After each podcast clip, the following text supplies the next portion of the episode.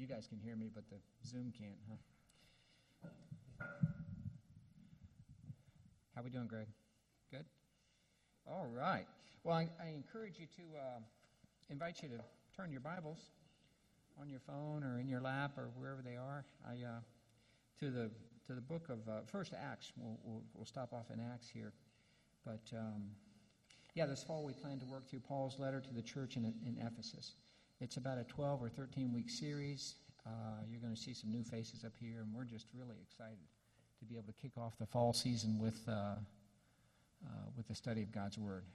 Um, it is relevant. It is special. Um, Ephesians has been um, uh, it, it, it, was a, a, seaport located in modern day Turkey, and it was full of uh, idol worship and moral confusion. And Paul stopped off there, and, and uh, so in your Bibles there, if you turn to Acts, we're in Acts 19 and 20, right in there, and pick up here with a few words. Um,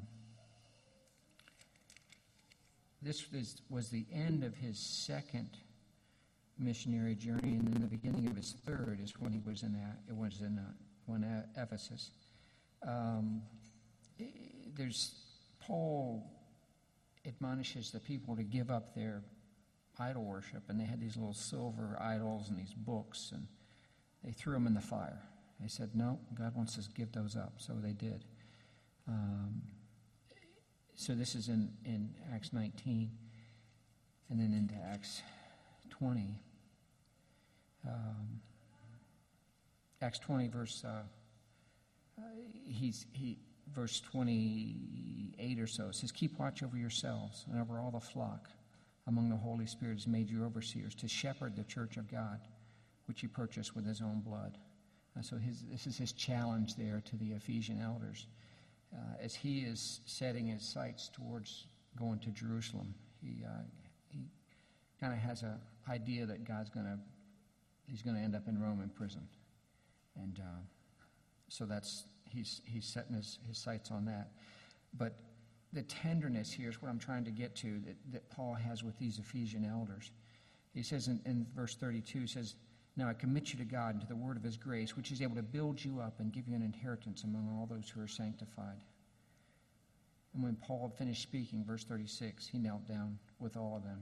This is on the beach there, and they knelt down and prayed. And they all wept and embraced him and kissed him, and they grieved mostly about his statement that he would never see his face again. And they accompanied him to the ship. So there's a tenderness here that Paul has with the church of, uh, at Ephesus. Um, yeah, there's some background stuff there. So it's in modern day Turkey, is is the location, geographic location of. Uh, note to David. Got. Got. Gotta, I got to move around. I'm dying up here. I can't be chained to this microphone. Um, so, the Ephesus, uh, the Ephesians letter to the Ephesians. So, so here he is in his Roman jail cell, and he's writing back to the church at Ephesus. That's that's the context to this special group of people, to this special church that he had planted and built and invested his life into. It's around uh, 60 AD. Uh, it's been described as the Symphony of Salvation, just a great musical uh, score with lots of, you, you, can imagine an orchestra up here, and that, that's what the book of Ephesians sings for us. It's the essence of our Christian faith distilled down. Uh, it, it's clearly broken up into two parts. You see the wealth of the church in chapters 1 through 3. And this is parts that we it's, it's, it's kind of hard to grasp sometimes the why of our Christian faith. Why do we honor marriage? Why do we um, do so many things? It, it, it's, it's, it's the backstory of the lavish love of God. That God has loved us so much. He's given so much to us. And we're going to see just a glimpse of that this morning in chapters 1 through 3. And then chapters 4 through 5 is the walk and work of the church. It's how we live out our faith uh, in, in, in reality. And then chapter 6, the warfare of the church. So, Paul extols the wonders of God's amazing love and what God has done for us in Christ. I've got a little video clip, I think, that we're going to share. This is the Bible Project. just one little pre-note before we jump into Paul's into letter it. to the Ephesians. There the you go. When story of how Paul came to the we got it. Um, one little n- f- note here before we start. Um, in in this uh, narrative here, they use the word humanity, where in the Bible it would use the word body. So just to help you translate what they say here, but it's very good. Go ahead. The city of Ephesus. It's really interesting. You can go read about it in Acts chapter 19. Ephesus was a huge city. It was the epicenter of worship for most of the Greek and Roman gods. And for over two years, Paul had a really effective missionary presence there, and lots of people became followers of Jesus. Years later, after being imprisoned by the Romans, Paul wrote this letter. The movement of thought in the letter divides into two really clear halves. In the first half, Paul is exploring the story of the gospel, how all history came to its climax in Jesus and in his creation of this multi ethnic community of his followers. The second half of the letter is linked to the first by the word therefore.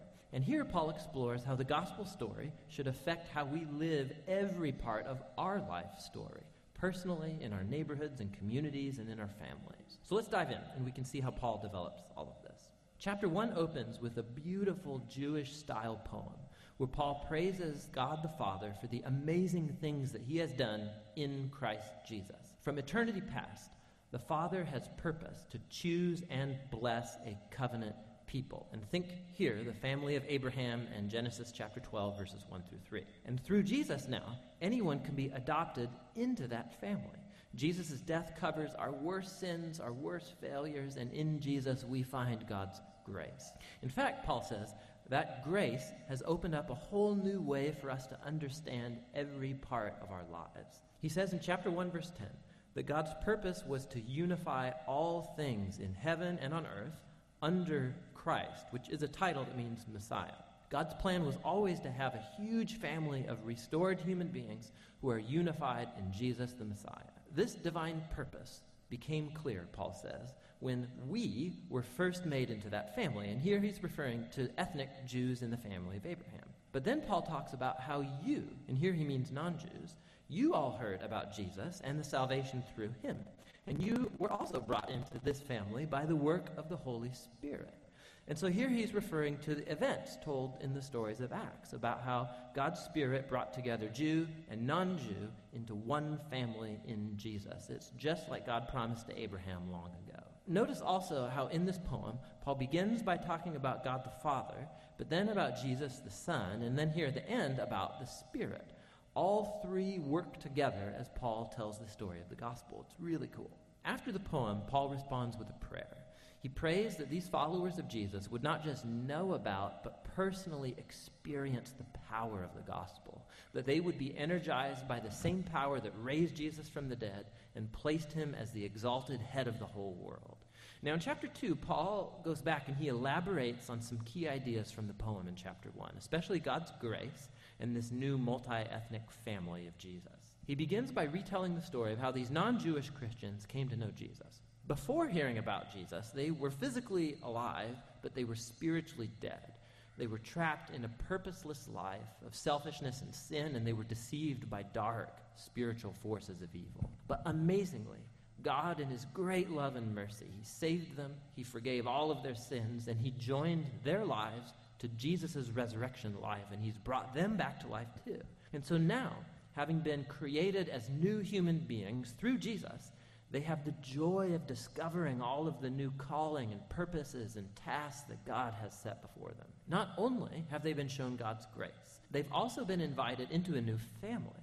Before hearing about Jesus, these non Jewish people, they were not just cut off from God, they were cut off from his covenant people, the family of Abraham. And for a really practical reason. The commands of the Sinai covenant, they formed like a boundary line around the family. They were like a barrier that kept most non Jewish people away. But in Jesus, the laws of the Torah have been fulfilled, and the barrier is removed. The two ethnic groups have become, as Paul puts it, a new, unified humanity that can live together in peace. So Paul goes on in chapter 3 to marvel at the unique role that he got to have in spreading this good news to non Jewish people. And even though he's in prison, he's thanking God for the chance he's had to see this covenant family grow so huge. So Paul closes the first half of the letter with another prayer. This time, he prays that Jesus' followers would be strengthened by God's Spirit to simply grasp and comprehend the love that Christ has for his people. The second half of the letter begins with Paul shifting gears, and he starts challenging the reader to respond to the gospel story by how they live their own life story. So he starts in chapter 4 with just the everyday life of the church. The church is a big family with lots of different kinds of people, but he emphasizes that they are one. And one is a key word in this chapter. They are one body that's unified by one Spirit. They have one Lord with one faith. They have one baptism. They believe in one God. That's a lot of unity. However, Paul says unity is not the same thing as uniformity. He goes on to explore how Jesus' new family consists of lots of very, very different kinds of people, but they're all empowered by the one Holy Spirit, each using their unique talents and passions to serve and to love each other and to build the church. And here he uses two really cool metaphors. One is building up the church as a new temple, and the second is that they are all becoming a new humanity with Jesus as the head. And this new humanity is a metaphor he's going to then run with for the next couple chapters. Paul challenges every Christian to take off their old humanity, like a set of old clothes, and to put on their new humanity, in which the image of God is being restored. And he then goes on into this long section where he compares this new and old humanity. So instead of lying, new humans speak truth. Instead of harboring anger, they peacefully resolve their conflicts. Instead of stealing, new humans are generous. Instead of gossiping, they encourage people with their words. Instead of getting revenge, new humans forgive. Instead of gratifying every sexual impulse, new humans cultivate self control of their bodily desires. Instead of getting drunk, new humans come under the influence of God's Spirit. And he spells out what that influence looks like in four different ways. The first two have to do with singing, singing together, but also singing alone. And this is really interesting that the first thing that Paul thinks of about how the Spirit works in the lives of Jesus' people is singing and music. The third sign of the Spirit's influence is being thankful for everything. And the fourth is that the Spirit will compel Jesus' followers to put themselves underneath others and to elevate others as more important than themselves. And Paul actually expands on this fourth point by showing how it works in Christian marriage. So you have a wife who follows Jesus. She is called to respect and to allow her husband to become responsible for her. And the husband is called to love his wife and to use his responsibility to lay down his selfish agenda and to prioritize his wife's well being above his own.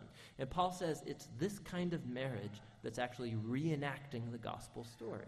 The husband's actions mimic Jesus in his love and his self sacrifice. The wife's actions mimic the church, which allows Jesus to love her and to make her new. Paul then applies the same idea to children and parents as well as slaves and masters. Paul closes out the letter by reminding these Christians of the reality of spiritual evil. These are beings and forces that will try to undermine the unity of Jesus' people and to compromise their new humanity. And so Paul challenges them to stand firm and to put on this metaphorical set of body armor, which he describes in detail. And Paul has drawn all of these pieces of body armor from the book of Isaiah and how Isaiah depicted the messianic king. And so now, as the Messiah's followers, we need to make the Messiah's attributes our own since we make up Jesus' body. Practically, I think Paul means for Christians to begin to form habits, proactively using prayer and the scriptures and our relationships with each other to help us grow and mature as followers of Jesus. And that's the letter to the Ephesians. Very powerful. It's where Paul summarizes the whole gospel story and how it should reshape every part of our life story. Got it? they, they pack so much in a little bit. So good. So we'll put that link too in the ACE. You can go back and look at it time after time. It's helpful. Um, so with that in mind, let's uh, let's turn to God's Word. Let's go to Ephesians 1 and get started. We're just going to hit the high points, really, of that first poem that uh, was described there in the video. Uh, we'll go through verses 1 through 14. And uh, again, by no means are we going to unpack this whole thing, but just hit the high points here that, that uh, but first just reading through in the, um, I went back and changed this to the NIV. So we'll read through here in the NIV together the first 14 verses of Ephesians. Paul, an apostle of Jesus Christ by the will of God, to God's holy people in Ephesus, the faithful in Christ Jesus. Grace and peace to you from God our Father and the Lord Jesus Christ. Praise be to God, to the God and Father of our Lord Jesus Christ, who has blessed us in the heavenly realms with every spiritual blessing in Christ. For he chose us in him before the creation of the world to be holy and blameless in his sight. In love, he predestined us for adoption to sonship through Jesus Christ in accordance with his pleasure and will to the praise of his glorious grace, which he has freely given us in the one he loves. Verse 7. In him we have redemption through his blood, the forgiveness of sins in accordance with the riches of God's grace that he lavished on us. With all wisdom and understanding, he made known to us the mystery of his will, according to his good pleasure, which he purposed in Christ, to be put into effect when the times reach their fulfillment, to bring unity to all things in heaven and earth under Christ. In him we were also chosen, having been predestined according to the plan of him who works out everything in conformity with the purpose of his will, in order that we, who were the first to put our trust and hope in Christ, uh, might be for the praise of his glory. And you also were included in Christ when you heard the message of truth, the gospel of your salvation. When you believed, you were marked with him in him with a seal, the Spirit, the, the promise of the Holy Spirit, who's a deposit guaranteeing our inheritance until the redemption of those who are God's possession to the praise of his glory. Bless God for his word.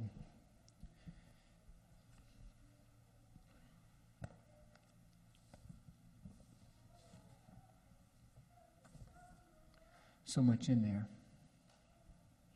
Just a few things I want to kind of camp on here in the time we have remaining. Um, a few phrases, and I'm, I'm pulling these out of the New American Standard, so uh, just there's so much depth there. There's so much richness in describing how God has adopted us, how, how we are His children, how He's provided for us and cares for us. Uh, starting out there with grace and peace, the unmerited favor of God. God's riches at Christ's expense. Uh, grace isn't cheap, but it's, it's costly. It was bought with a great price, right? You can't buy it. It's given freely by faith. And so that grace of being at peace with God, have you experienced that, saints? Is, is that something that's part of your life? Are you, are you enjoying uh, being part of God's family? Grace and peace. So, so when I have that grace with God, when I know that I'm right with Him, then it results in a peace that's beyond understanding, right? Philippians 4 says, uh, uh, The peace of God that, that, that, passes understanding shall guard your hearts and minds in Christ Jesus. Philippians 4 7. So that grace and peace, they go together. If you don't have the grace, you won't have the peace, right? But if you do have the grace of God living in your life and in your mind and heart, you will experience that peace that He gives freely. He's given us every spiritual blessing, He's not held anything back from us. He chose us. Uh, you, th- you think of uh, maybe taking your kids to the animal shelter and they, they pick out a puppy, or, or, or you story of an orphanage where I'll take that one. I'll take this child. I'll go, I'll make them my own. I'll adopt them. I'll care for them. I'll, I'll take, and God does the same thing with us, right? He chose us before the foundation of the world. He chose us. Think of John uh, 15, 16, where, where Jesus says, You did not choose me, but I chose you. You know, that you should go and bear fruit and that your fruit should remain. Um, so, these wonderful truths here coming in the first little bit of Ephesians that we should be holy and blameless before Him. You know, when I look in the mirror, do I see myself as holy and blameless? Not often, right? I mean, eh, but that's how God sees us, saints. That's how we need to think of ourselves that, that we have a new status, we have a new standing with God where, where we are holy and blameless. You know, that let that grip our lives, let that be part of who we are. And He's given us a new status as children. Uh, you think about uh, how we treasure and value and love our children. Uh, I got to spend some time with a daughter yesterday and see the grandkids play baseball. And it's so comforting and reassuring being part of a family, isn't it? Both for the children and for the parents. You think about uh, how God has done this for us. That you know, if I if I came over to your home, except you, JoJo, I was thinking about you. The first time I came to JoJo's home, I pulled off my shoes and I put my feet on the coffee table. Except for your home, I've never done that before. But um, you know, most of the time when you're an invited guest, you, you, you're on your best behavior, right? You don't, you don't uh, put your dirty feet on the coffee table. It's because I felt at home there, Jojo. But, uh, you know, it, but, but see, God does even farther than that. He, he doesn't invite us to be a guest, right? He invites us to be His children. Now, children do all kinds of things, right? Eh, children, when they're teenagers, they, they, they make a sandwich and they leave the mayonnaise out and they make a mess. And, and it's part of being a child. You, do you see your status, saints? As a child of God, do you understand how, how much God wants your fellowship? He doesn't get upset about the mess. Sure, He wants us to, to live lives worthy of Him, but He invites us into His care, right? You're lonely, you're depressed, you're tired, you're whatever. He says, Hey, come on, pray with me. Come on, spend some time with me.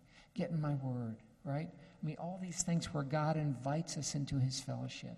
He treats us as a child, where, where, where we enjoy his fellowship, we enjoy his care, his protection. When you adopt a child, first off, the name is changed, right? You give that child a new name. So there's a new identity there, a new purpose in living, a new being part of a new family.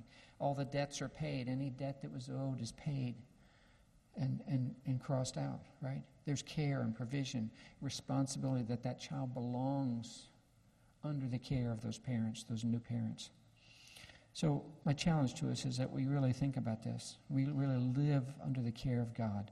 Uh, it says in, uh, think about John, says, uh, You're no longer orphans but you're children of God. Wonderful truths here in the first bit of Ephesians. Think about um, the kind intention of his will. Uh, was another phrase that kind of jumped out right off the page at me. That, that this is the kindness of God extending salvation to his people. Romans 2 4 says the kindness of God leads us to repentance, leads us to change, doesn't it? When we recognize how much God has given for us and to us, that it really us to change our lives. We have redemption through his blood. You think about the Passover lamb, you know, where, where the uh, Hebrews were leaving Egypt and they painted the blood on the door and they were redeemed. They were bought back. They were purchased out of slavery. They were set free. All these things, all these images, and all these uh, things coming here in the book of Ephesians. Um, forgiveness for our trespasses was another one. Now, this, this is just in the New American Standard. Uh, uh, NIV says forgiveness for our sins, but trespass, that's where, you know, maybe you're out hiking or hunting or whatever and you go into somebody else's land, right? You go somewhere you're not supposed to go. Uh, men, we have to watch our eyes, don't we? It's easy to go somewhere that we shouldn't be going, to trespass, to go somewhere that we're, that we're not allowed and shouldn't be, right? But, but God forgives that trespass. So I ask you, what kind of people do you think we should be? See, this is chapters 4 through 6, right? What kind of people, how this is lived out. If we allow these truths to really take root into our lives, then it changes who we are.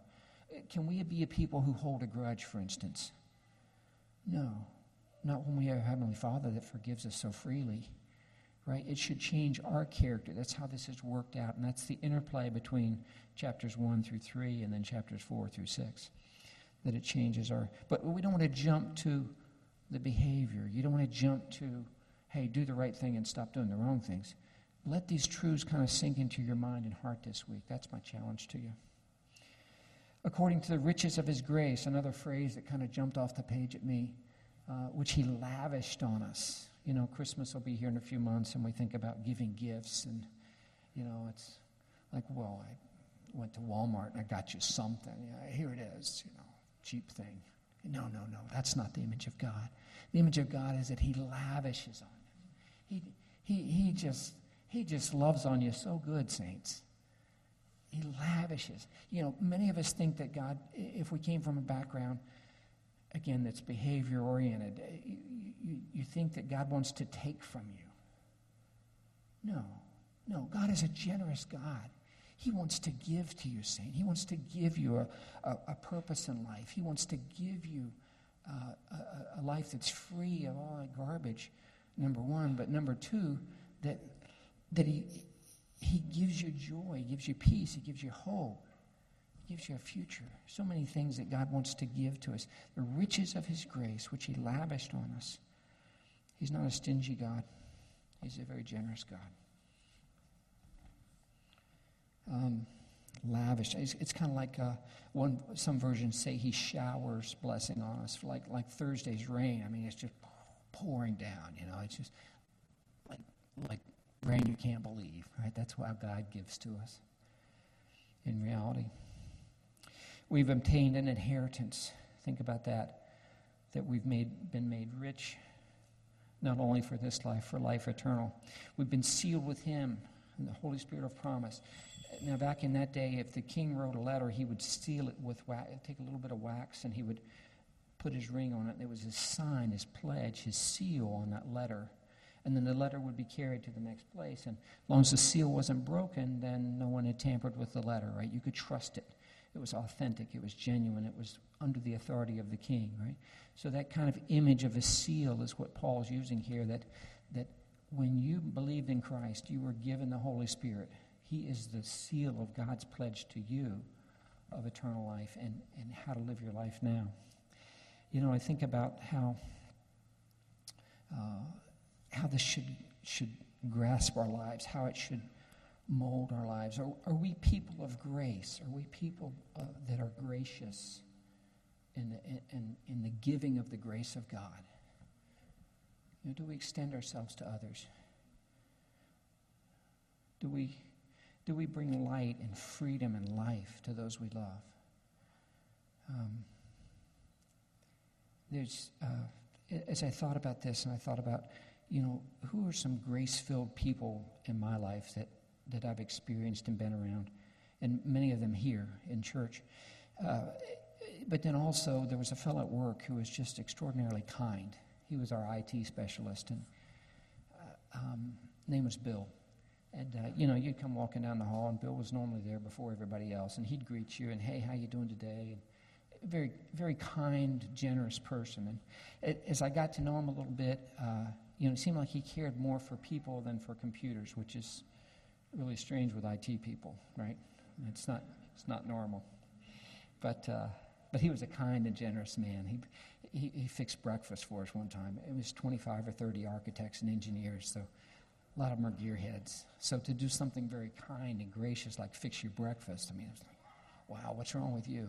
But it was wonderful, you know. But, uh, but come to find out, Bill was a believer. Come, you know, surprise.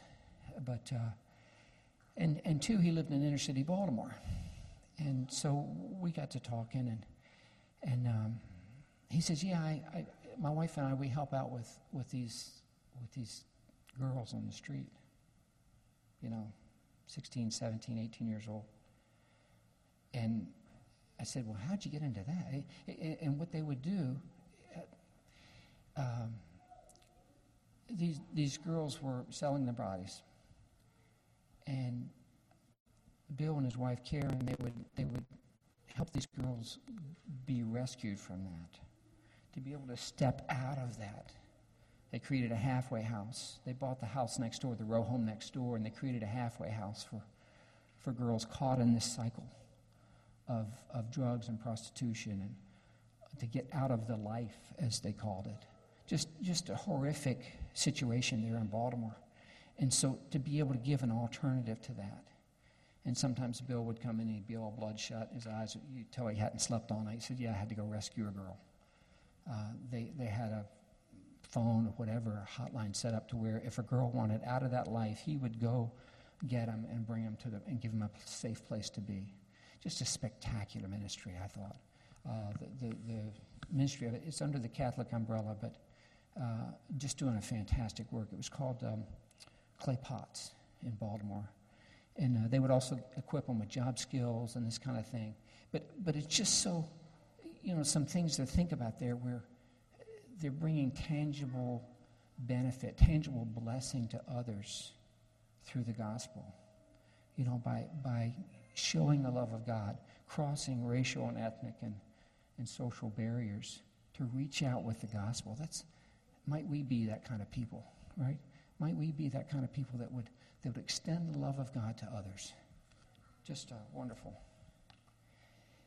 Uh, to finish off with Bill, and I really don't want to be a downer here, but um, two years ago, he um, he tragically pulled out on Route One in front of a oncoming pickup truck, was killed instantly. And you think, oh my goodness. We, we still miss him in the office. Um, but, but you think about all the promises of this life in an instant are now transferred into eternity. Bill is still a child of God, he's still a son of God. This life is so uncertain, saints. You know, we need to keep that in mind that the, the, the veil of, of this life, we can be so quickly in the presence of God. I don't want to scare you. I'm not, I'm not trying to be dramatic up here. I'm not. But for me, it was very clear how this man had lived his life and given his life to the Lord and, and how that would be received in heaven. That should give us tremendous confidence, too. There's, there's, there's such security here, isn't there? Security in the words of the Bible, that we can trust the words of Ephesians to help us live our lives in a way that pleases God, right? And to have confidence on that day when we meet God, to have the confidence that uh, we're in right standing with Him, right? That, that the gospel is true here and it's true there in heaven, right? So, just some thoughts here from the first uh, few verses of Ephesians. So, three points of application I want to leave you with this morning. One is embrace the book like an old friend. Embrace it. This, this next 12 or 13 weeks, I encourage you to, to read through Ephesians. Read through several times. Get your mind wrapped around the, the thought progression that Paul has, the themes that he's developing here. So to really ingest and really allow the Word of God to work on us, saints, to work on our hearts, to work on our lives, to bring change, to bring renewal, to bring love, hope, and grace and peace, encouragement, right? Second thing is that we would just marvel. My goodness, we have such a generous God that He's loved us so much. He's reached to us, He's extended Himself to us. You know, in the culture, if you pick up a magazine or whatever, you know, it's always in search of God. Like man is naturally looking. No, we're not. And most of religion is, is about man doing external things, right? I've got to do the right things to please God, whether, you know, it, it's, it, it's all about what I can do. Well, the book of Ephesians and the theme of Christianity is no, not what you've done, but what God has done, that He has extended Himself to us, right? So that you would just marvel at how the, God has worked His love in your life. And three, that you would tell someone about it, that we would share. Christian, non Christian, I'm not picky share someone uh, with someone about your testimony. How'd you come to know the love of God? How did God show himself to you this next week? That's my prayer for us. Lord, we thank you for your word. Thank you for your kindness. Thank you for your goodness. Thank you for your grace that you've given to us so freely. We're, uh, we're just so thankful this morning. Teach us from your word, we pray, as we seek it, as we, uh, as we look to your word, that you would bless us, help us, encourage us. In Jesus' name we pray. Amen.